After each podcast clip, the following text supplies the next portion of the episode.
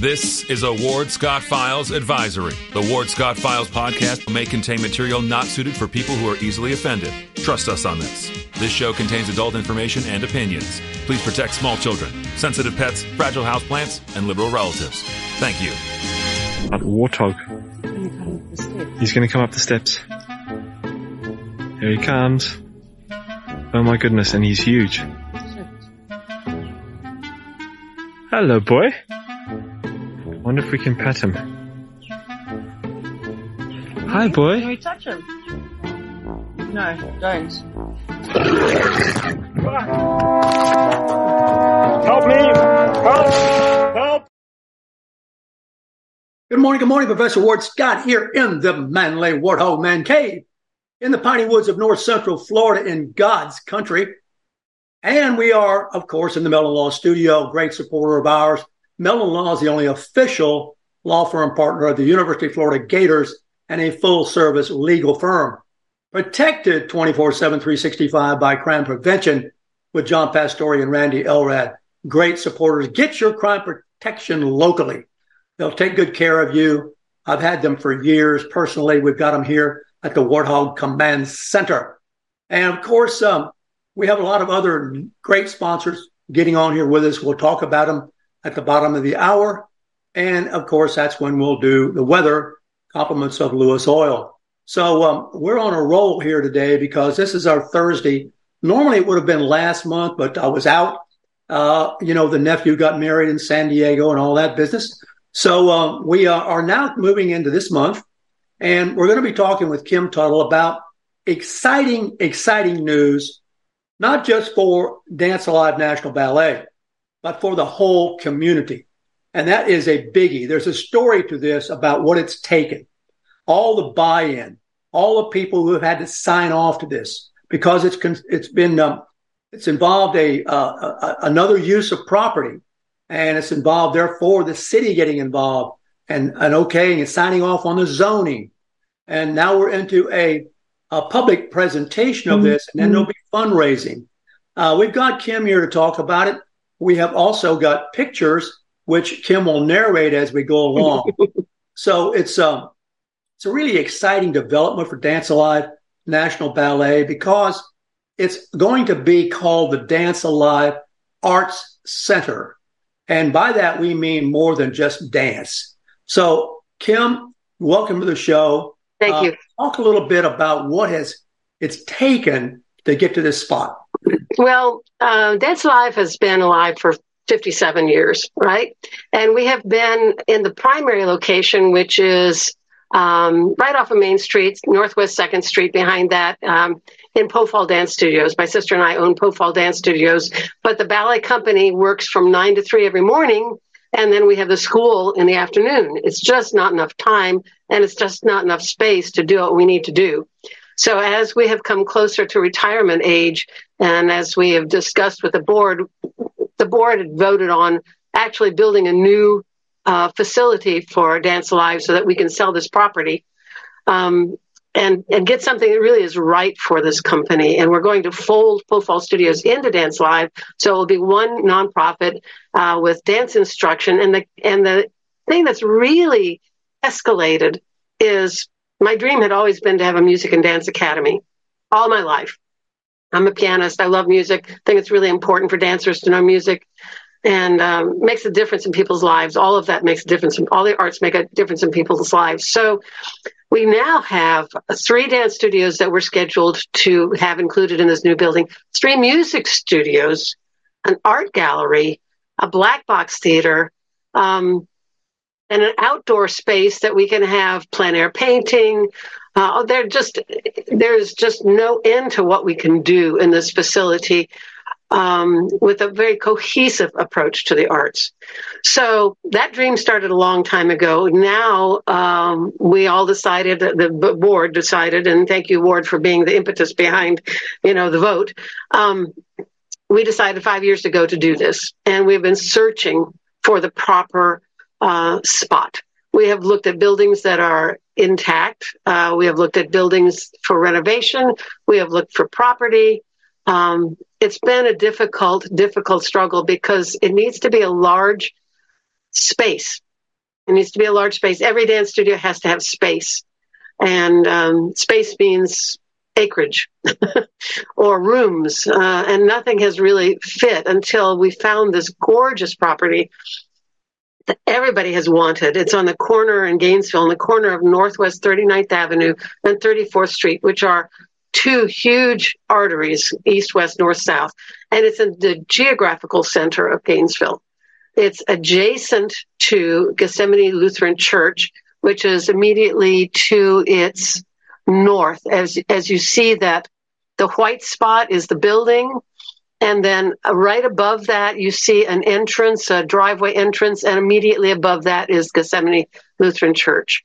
So uh, what you're seeing is just a, a bird's eye view of the building, which is on the corner of Northwest thirty-fourth Street and thirty-ninth Avenue, and the parking that goes around it, and the two entrances, one off of thirty-ninth Avenue and one off of thirty-fourth Street. Those are egress, ingress. Uh, can you bring up the next one, Zach, which is the, the same top view, but with, you know, all the, that one. Yeah. So can you lower it just a tad or enlarge? That's good. All right. So surrounding it, uh, yeah, surrounding it all is a buffer of trees. There's one hundred feet on the east side, that's to your right. There's eighty feet um, to your south side, that's toward the bottom. There's forty feet to the left and about twenty feet to the north, which is the boundary between the church and the, the building. This building and property, it's five and a half acres of, of property. It was zoned um, single-family dwelling. The church is zoned P U D or P D, planned development. Uh, there are several planned development areas around that. So when we spoke to the church, uh, that's, uh, I'm break, I'll interrupt myself for a second. That's the facing thirty-ninth Avenue um, vision of the building. And what you're seeing on the left is the black box, and what you're seeing on the right is storage. And on the other side is all are all the... Um, the studio spaces and the administrative um, offices and dressing room and bathroom spaces. Um, James Blythe uh, of Level is the architect, done a phenomenal job, and pro bono to this point, I might add. That is the side that is kind of catty corner. Um, on to your right, it's facing thirty-fourth, and to your north where all the windows are, that's the lobby, and that's you can see on the left-hand side, a little circle there. That's going to be the drop-off point for um, both uh, students and for people attending the Black Box performances. So we have uh, submitted this to the, the the suggestion and the request for zoning change to the City Commission and the Zoning Board, and everyone has approved wholeheartedly. We have won unanimously, I might add, Uh, to change it. The resolution was to change it so that Dance Live can be there, and it's changed to P U D or P D, either one you can use. And um, we have one more meeting, August seventeenth, which is confirming and finalizing it. It's always open to the public to speak. Uh, we had one person at the last um, at the last meeting, uh, one just a, a person who wanted to speak to it, and she said after our our um, presentation that she had no more questions. We had answered all her questions, and that she was retiring uh, next year, and she would love to be a volunteer to help. She was going to be complaining, but because all her questions were answered to her satisfaction, instead she's going to be volunteering. So I think that we have answered all the needs of the neighborhood. Then the the thing that I want everyone to know is it is such a gem, uh, such a center for the arts. Hmm. There's nothing like that in this area. The nearest one, there's a black box in the Phillips Center, which is used a lot by the university, um, like theater department. So it's not exclusive for community. And then the Riley Center black box in uh, Ocala. What we're going to do is open our black box for nonprofit arts organizations at reduced rates and for other events. We're not looking at weddings and those kinds of things. We're looking really at the arts. Um, poetry readings, chamber music ensembles, um, kids' birthday parties, you know, those kinds of things. So um, we have all of our teachers lined. I've had three baby grands donated already and two uprights. Um, I have the, the instructors uh, that are for the music are um, expressing their interest. And that would be uh, Liz Graham, who just uh, retired, is retiring this year from the University of Florida. Kevin Sharp has expressed an interest in Raymond Chauvin as the conductor. They are all retiring or have retired from the University of Florida, but they're ex- exquisite artists. And it would be such a boon to have them. What a um, lineup. What a lineup, if I might interrupt. Yeah. To have it, those people of that quality want yeah. to be involved with this. And might you just uh, take a moment to explain for those who don't know the term black box, what all that means? Oh, and, sure. Yeah. Sure. I remember one person uh, when we were looking at the women's club for a possibility and they had decided not to sell, uh, someone asked, what is, is it going to be black? Well, the, a black box is just a kind of an, a theatrical term for a, a large studio space that has lights, that has performance potential. It has uh, seating. Uh, seating can either be um, fixed or it can be unfixed, so to speak. So it can be an empty room or it can have uh, portable risers and chairs put in around it. It can be formatted in any any way. It can be in the round. It can be facing one direction. It can be facing three directions. It's a very it's a flex space, so to speak. And there's an entrance, a perfor- performance entrance um, behind the, the behind the theater for performers to come into. Uh, there will be a curtain and uh, kind of like wings to the side so that any performers can be hidden, you know, at the at the rear of it or not. And, of course, there'll be screens and that kind of thing. Uh, again, it's just, it's sixty by sixty. It's not enormous. It seats about two hundred. And um, just, but not enormous is is, is fine. You know, pretty good. two hundred is pretty good.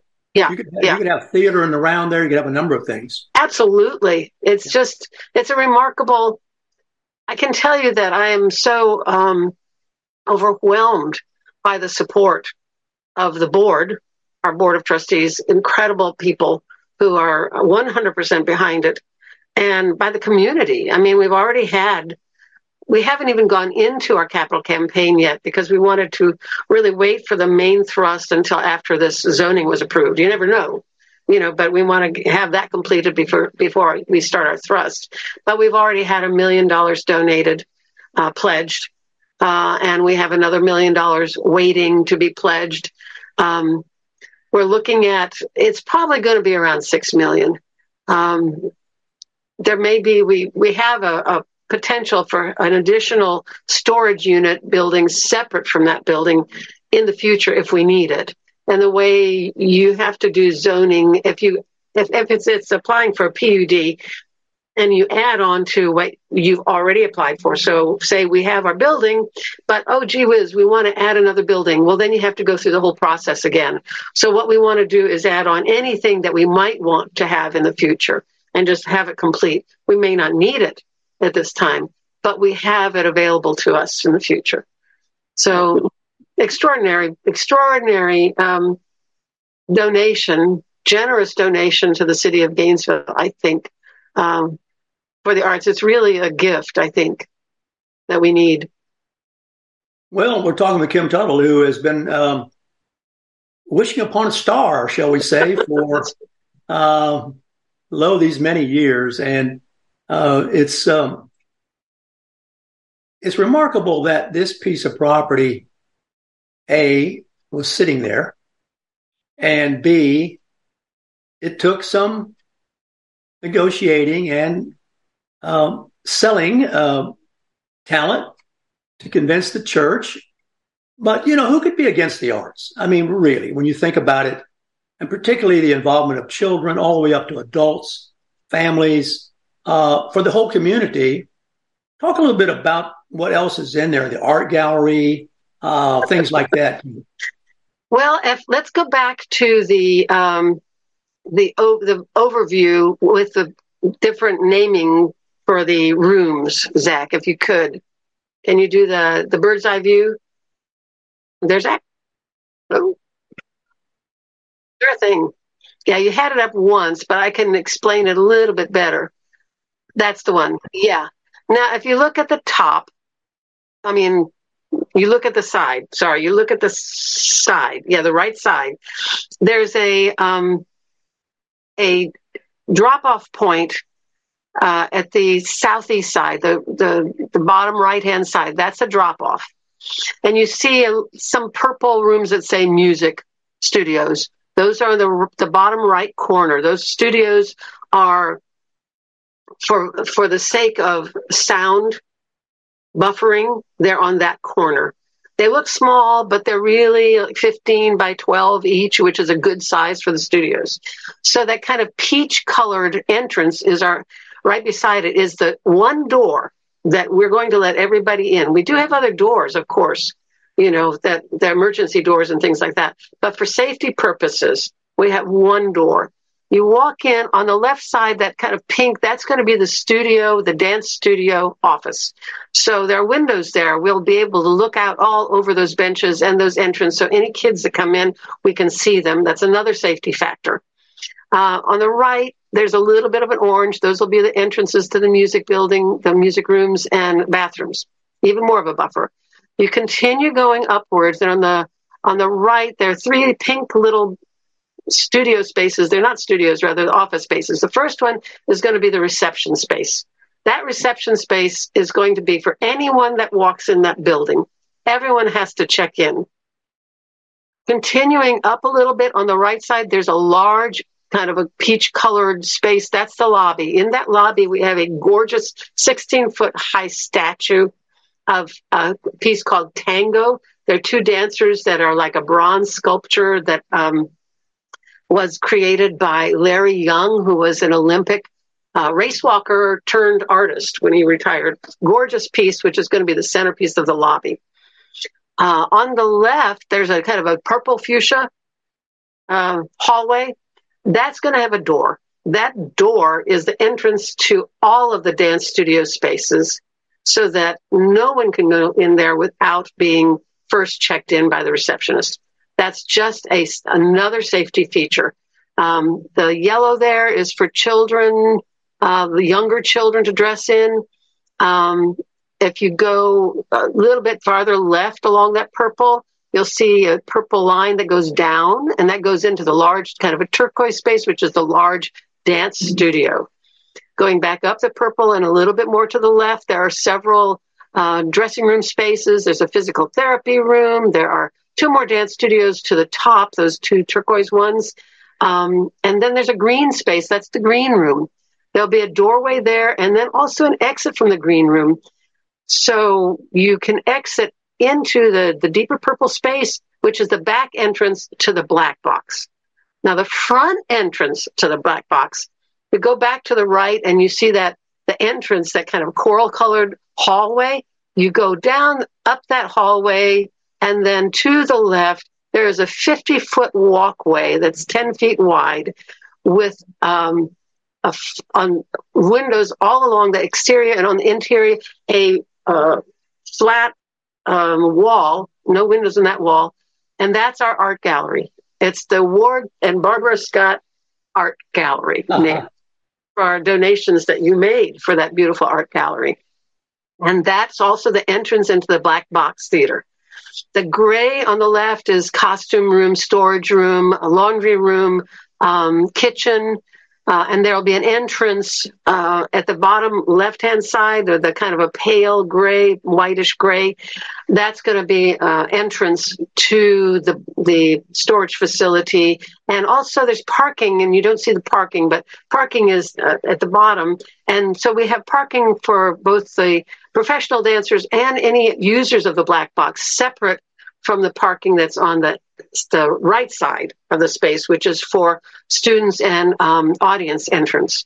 So it's, I think it's well designed. I worked with James a lot on this, James Blythe, um, something that would be very protective of children.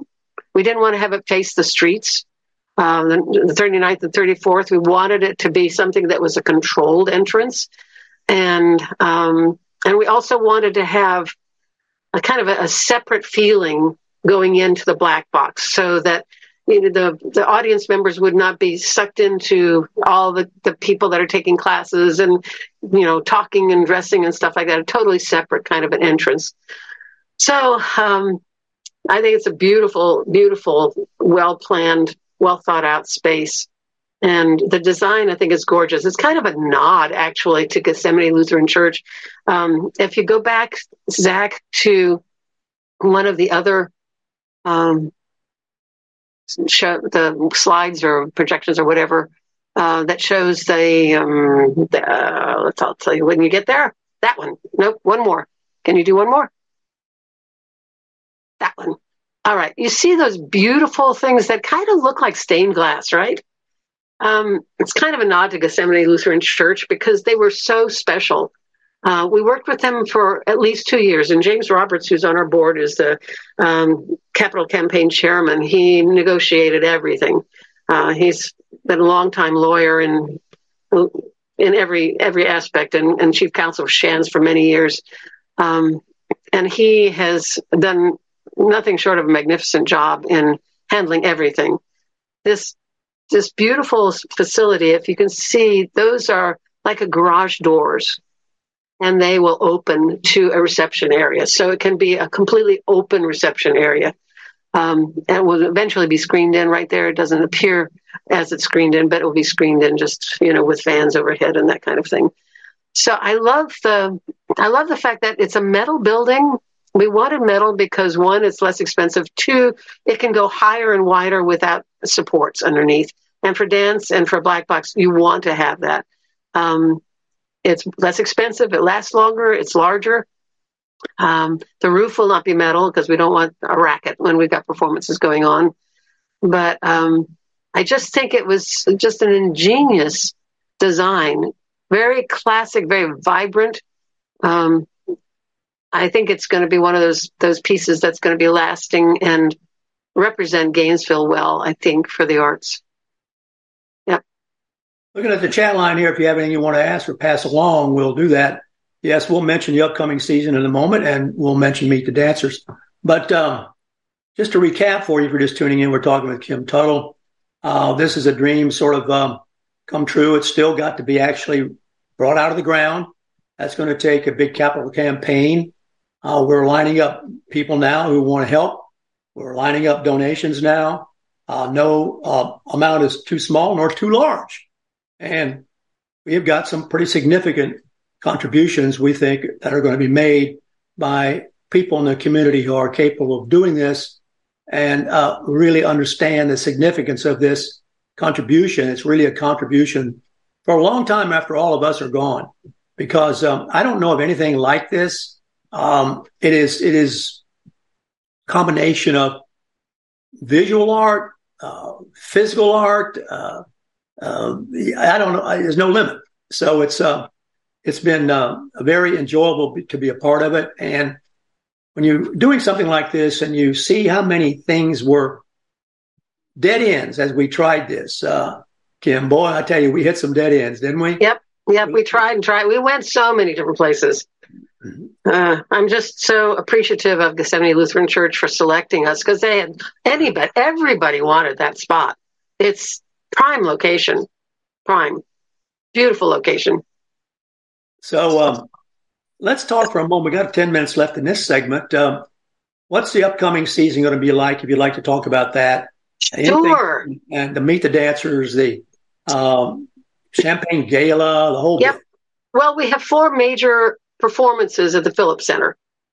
And uh, those are Swan Lake. We had such a reception last year for Swan Lake that we just decided to do it again. People have been asking for it.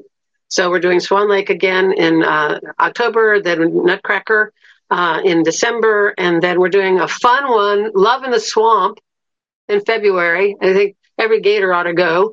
And then we're ending the season with probably the final uh final ballet that, that we need to do as a classic ballet, Giselle. Uh, we have to do Swan Lake. We have to do Giselle. We have to do Nutcracker.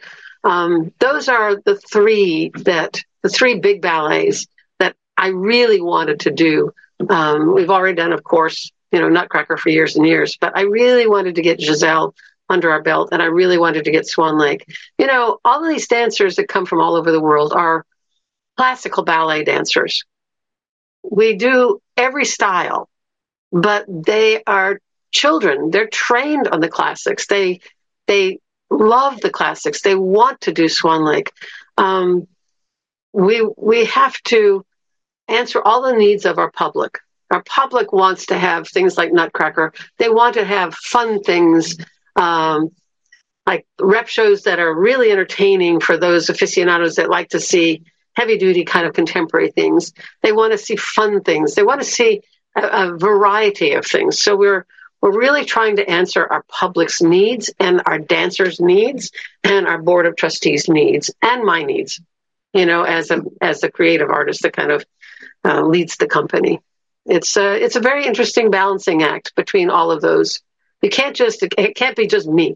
It can't be just what the dancers want. It can't just be what the board wants. It can't just be what the, the audience wants. It has to be a real, well thought out combination of uh, programming.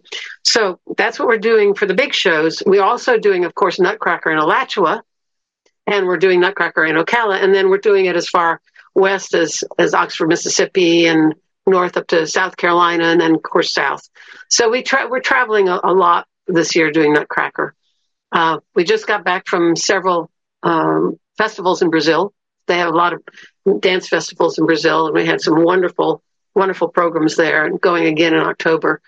So it's a truly international company. We don't just dance here, and we don't just have dancers from here. We have dancers from all over, and we go all over. And it's one of the things about the new building that I'm excited about, because we'll be able to have more, more international kind of programming there. We can have conventions there that we can't have anywhere else. You know, it's just exciting prospect of our future. And the outreach, um, just to, to finish up the outreach, we're going doing outreach in Alachua, after-school programming, uh, teaching children after school, uh, called Dance About. We're also doing that in Ocala, and we're also doing that in Gainesville. Then our last programming, of course, are two major fundraisers. One is the Meet the Dancers, which is September twenty-second at the Cade, where we have a small performance, a small auction of things like, you know, Mother Ginger, uh, backstage passes, uh, point shoe donations. And then, of course, you're going to meet all the stars that are going to be in the Dancing with the Stars, which is March thirtieth at Legacy Park.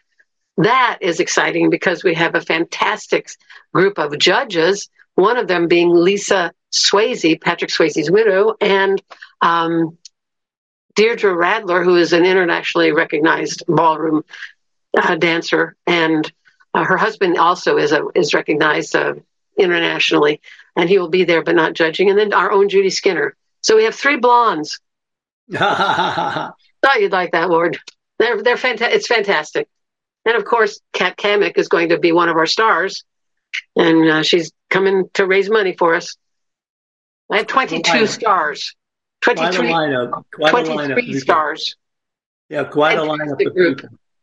How many people did we have? We'll have five hundred, six hundred? About five hundred fifty, yeah, yeah, last year attending. I, I expect there'll be more every year because it's really the fun party of the, oh, of the season. Oh, it's a fantastic party. Yeah. Fantastic party. And a performance. I mean, you got the stars. And, I mean, it's just a such a fun time. We give good parties. It's a very good party.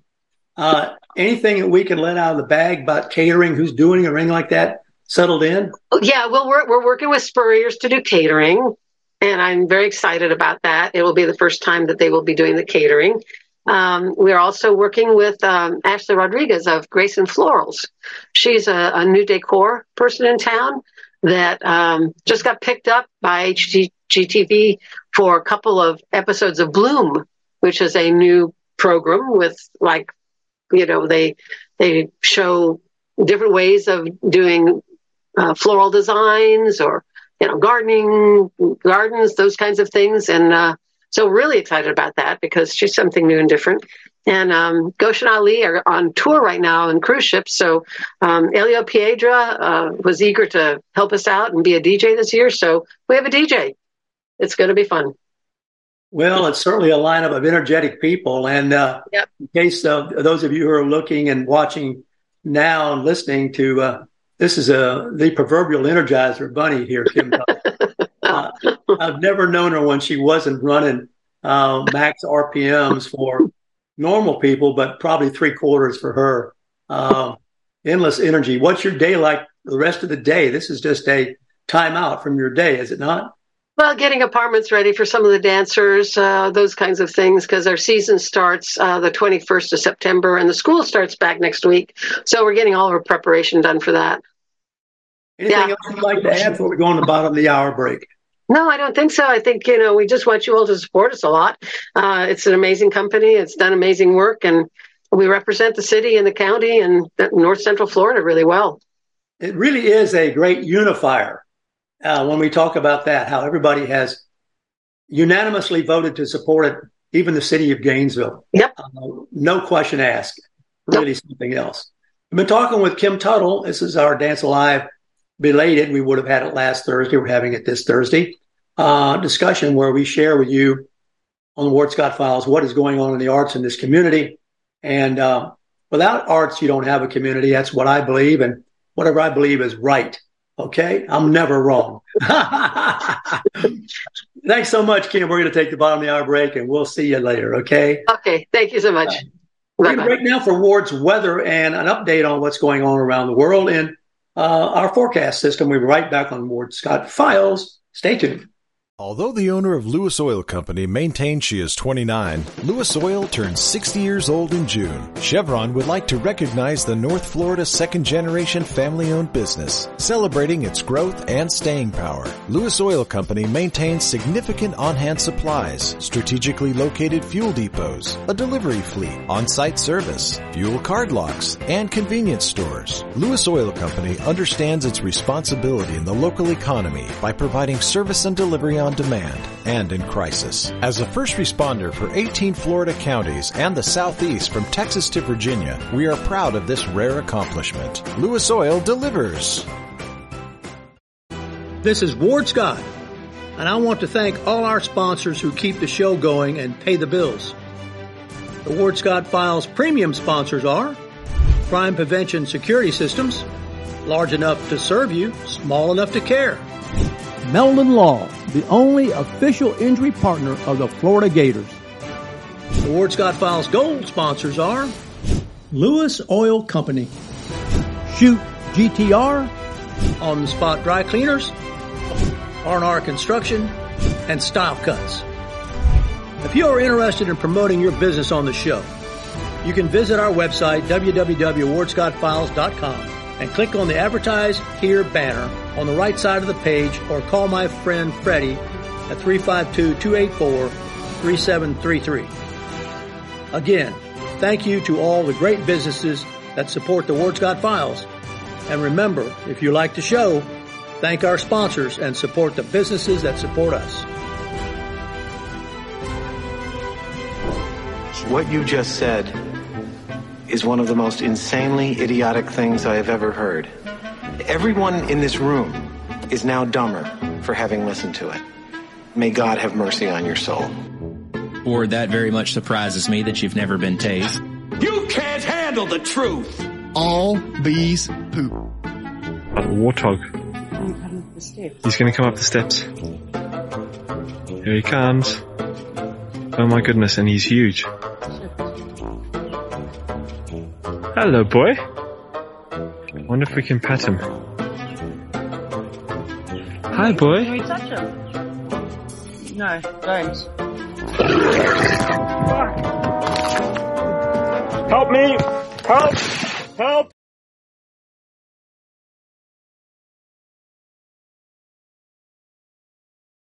All right, welcome back to Ward Scott Files with Ward's Weather, brought to you by Lewis Oil. Fossil fuel, Chevron, boy, what's wrong with that? Well, well, well, we um, have our intermittent storms here in our area, in the piney woods of north central Florida, so that's okay. A little cooler. Eh, can you tell it? Yeah, you can tell it if you really listen for it, so to speak. Maybe ninety tops today, maybe a breeze, whatever. Um, but the... Um, long-range forecast is uh, what's kind of interesting, because the weather pattern this year, according to AccuWeather, is going to be El Nino. It's a regular climate pattern that can reshape the jet stream. El Nino developed early this year when the water near the equator in the eastern Pacific Ocean warmed to at least uh, zero point nine tenths Fahrenheit above the historical average. So the pattern replaced its cooler counterpart, La Nina, which persisted for three consecutive years.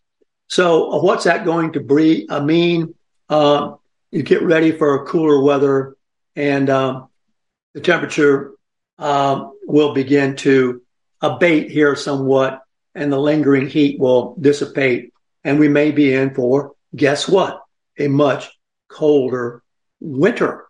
I wonder what they'll say then about climate change when the chillier air comes in around the end of September, and all of a sudden you have a clash of the cooler air with warmth and humidity. That's going to ignite some, of course, thunderstorms. So the first frost of the season is supposed to hold off until October for the Northeast, and perhaps even November for areas closer to the coast. There you go. Well, travel and govern yourself accordingly. Well, we have many sponsors, as you know. We want to thank all of them, and I do. I want to just bring up once again, Caliber Coffee Company dot com. You can see them on our website now. Faith, Family, Firearms, and Coffee. Free shipping at fifty dollars plus. So check them out. Their vision is simple. Bring the highest quality coffee to you while sharing uh, the Second Amendment passion they have. This coffee is sourced from farms all over the world and roasted locally, and they for have a particular uh, approach to coffee that you might find inviting. Well, well, well. Um, what is going on today? Well, supposedly at four o'clock today, uh, and they are all nervous as can be about it, uh, Trump is going to appear in, uh, you know, a courtroom again, a federal courtroom, and security and all that kind of business, I understand, is off the charts right now. Uh, people are nervous as the so-called cat on a hot tin roof. Um, you know, this guy, Jack Smith, has charged, uh, what a name, Jack Smith. I got to think about that. Jack Smith, huh? Has charged Donald Trump with four counts of relating to his challenges to the twenty twenty presidential election. All these charges relate to that. Conspiracy to defraud the United States. The supposed act of fraud is uh, that Trump said, said the election had been stolen, despite knowing or at least being told otherwise. Now, Joel Pollak has opined that if pushing a false claim of stolen elections is a federal crime, then, of course, Hillary Clinton, the Democratic Party, the media, and the very Department of Justice itself should be charged.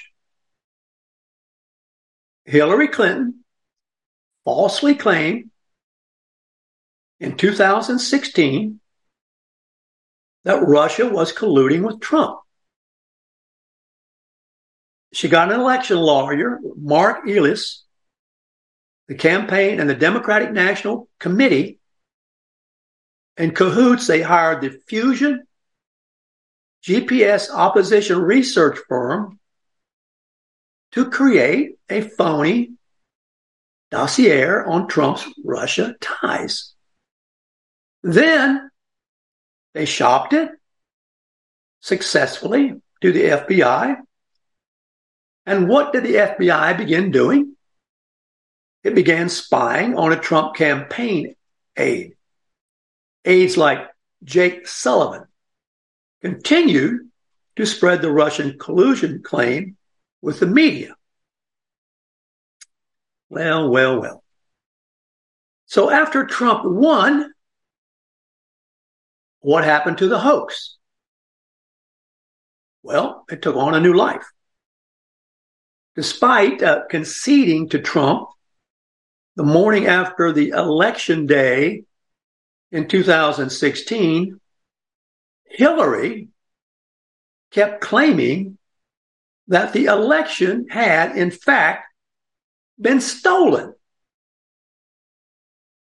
Don't you remember all this? So the Department of Justice renewed its surveillance warrants, even, it's turning out now, after it knew the dossier was false. And then the outgoing F B I director, James Comey, triggered the appointment of special counsel Robert the Ghoul Mueller to investigate, though he had reason to know there was no evidence of a Russian collusion. And you might recall, after beaucoup amounts of money and time, Robert the Ghoul Mueller could never find any evidence of a Russian collusion. But this hoax, did it not, and Pollak opines that it did, undermine the legitimacy for, for under Trump's administration. Every, every moment. And interfered with his ability to conduct foreign uh, policy. And then, after Mueller, the Ghoul, couldn't find anything, they come up with a two thousand nineteen impeachment investigation, which focuses on Trump's conversation with the Ukrainian president,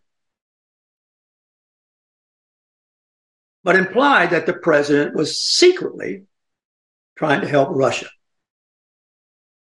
Now, in the twenty twenty election, the perpetrators of the old hoax claimed falsely that Hunter Biden's laptop was Russian disinformation.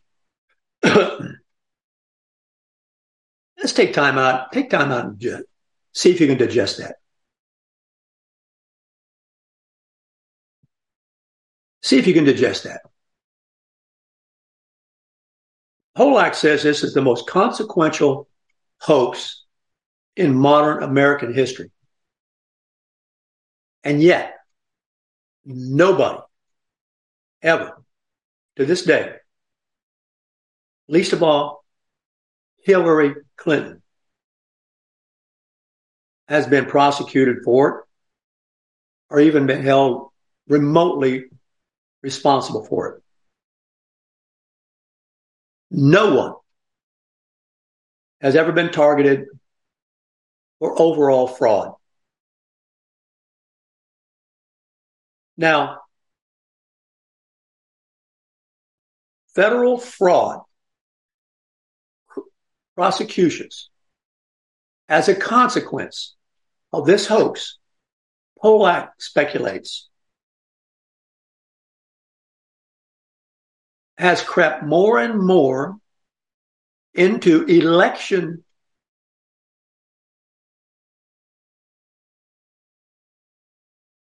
procedures and threatened dangerously to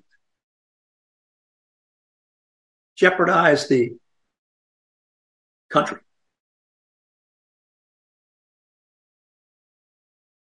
It is uh,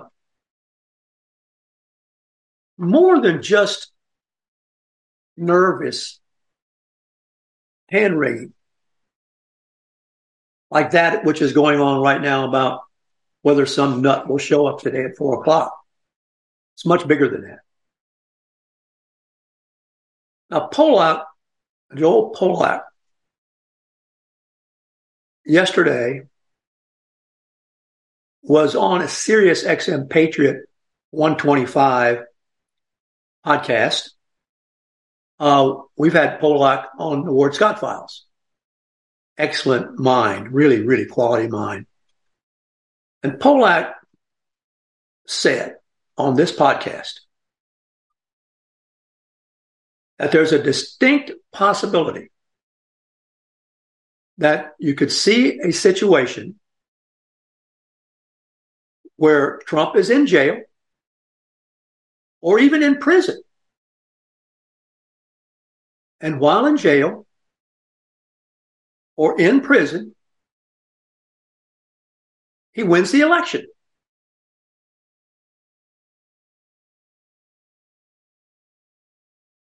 But while he's in prison and an election, he's won and he's the president, he pardons himself and leaves the prison.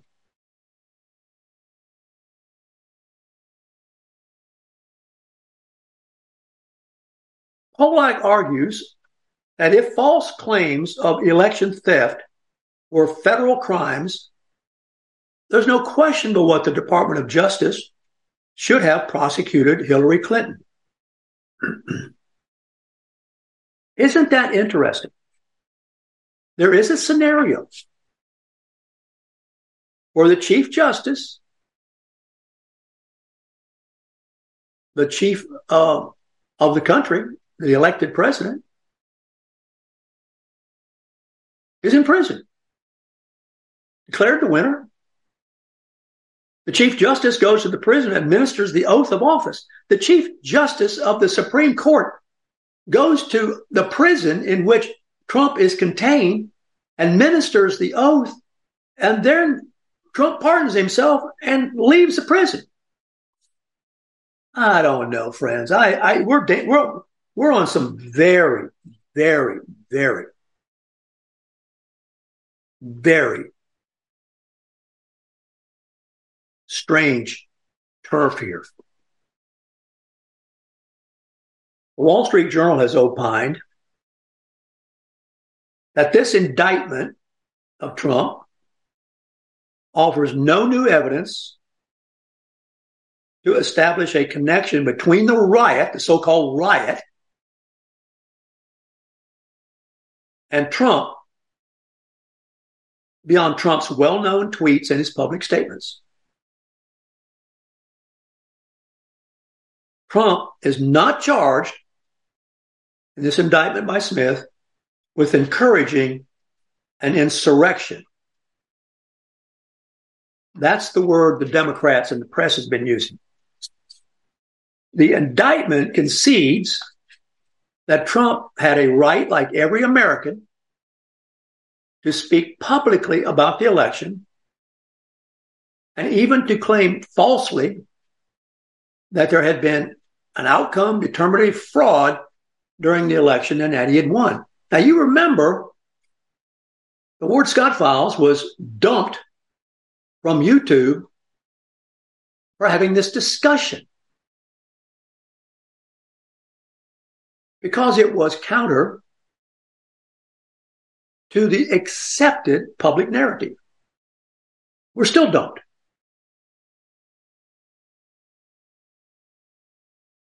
So, in other words, according to this Wall Street Journal opine, Trump can lie about the election all he wants. But Smith's indictment says Trump broke the law when he acted on those law, those lies. And what were the actions that he did?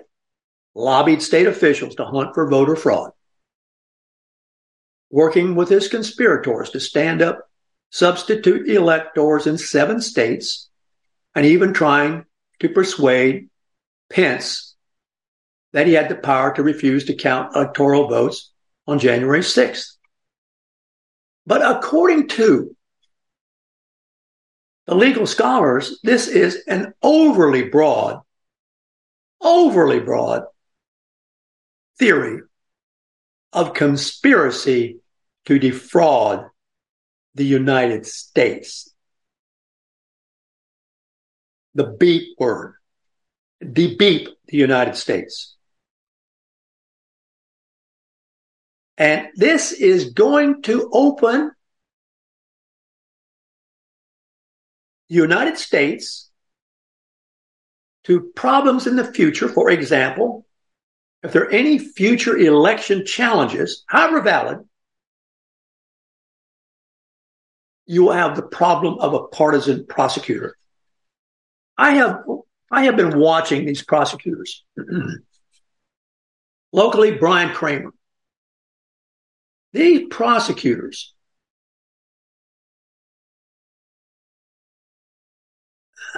how shall I say this?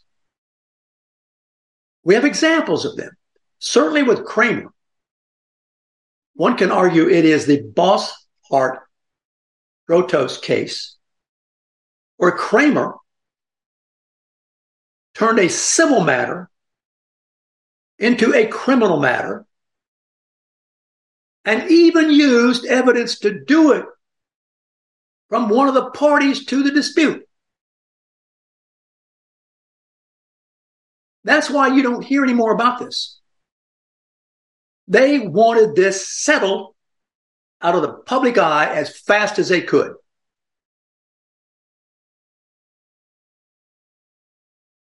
Currently with the sheriff who has just resigned.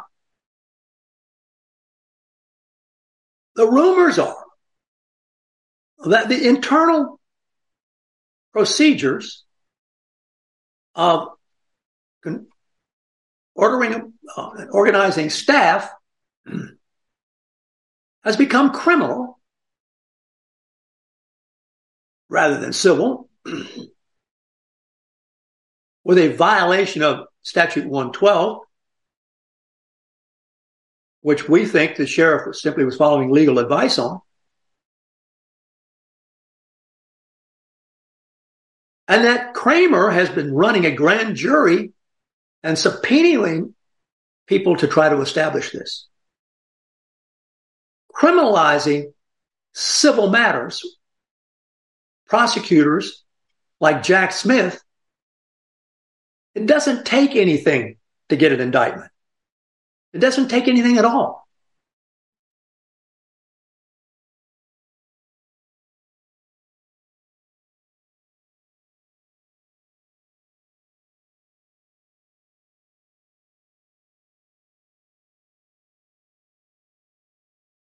The question is whether the indictment of this President Trump is based on serious charges with enough evidence to convince most Americans that it's justly brought. But most Americans, remember, because it took place for so long, the Hillary Clinton hoax.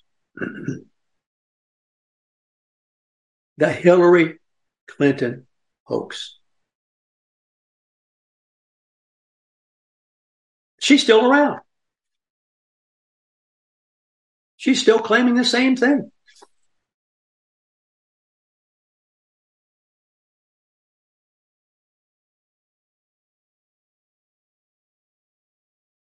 Locally, I noticed that the parents, at least the squeaky wheel parents that are into the L G B T Q W X Y Z bills, apparently showed up at the school board and and actually advocated that the school board break the law. Actually advocated that this school board break the law by deliberately disobeying the bill signed by DeSantis, House Bill ten sixty-nine, that deals with topics related to gender and sexuality. Where are these parents when you're asking for excellence in the three R's, or you're asking for control of criminal criminal behavior by kids in school?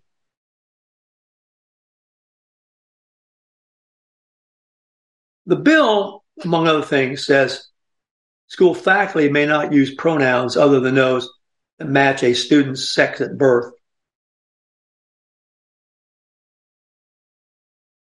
As a teacher of writing, I never thought I'd see the day when pronouns, which most people screw up all the time, pronoun agreement, pronoun reference, would become a hot topic at a school board. And it's not for the misuse of them grammatically. It's for the misuse of them politically.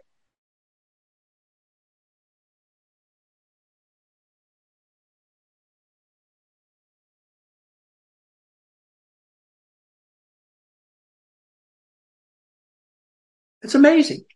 It's simply amazing.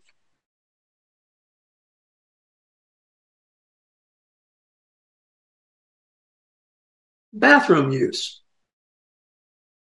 Objecting to that.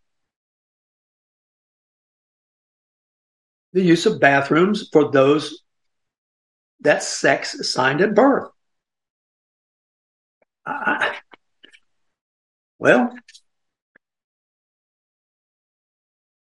women have objected to being in bathrooms with guys who are still guys, who are in there leering.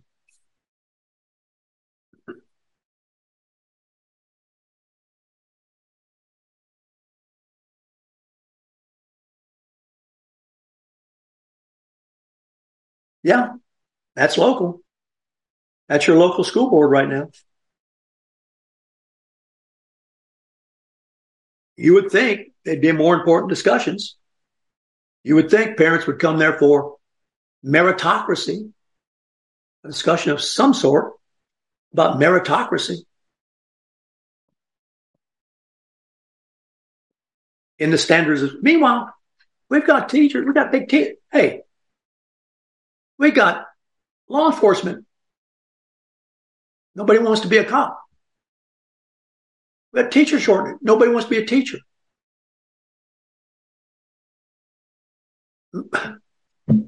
Can't you figure any of this out?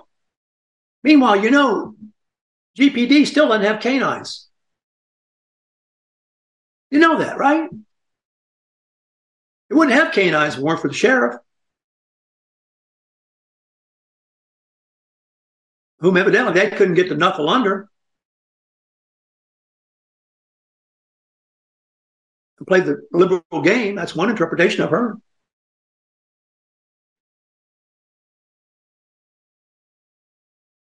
That the criminal's not the criminal. The person a criminal criminalized is a criminal.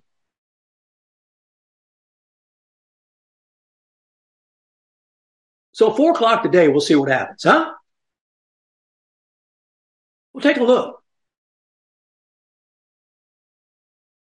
Keep all this in your mind. I don't know how it's going to work out. I think it's very, very dangerous for the country. It really is election interference in many people's books.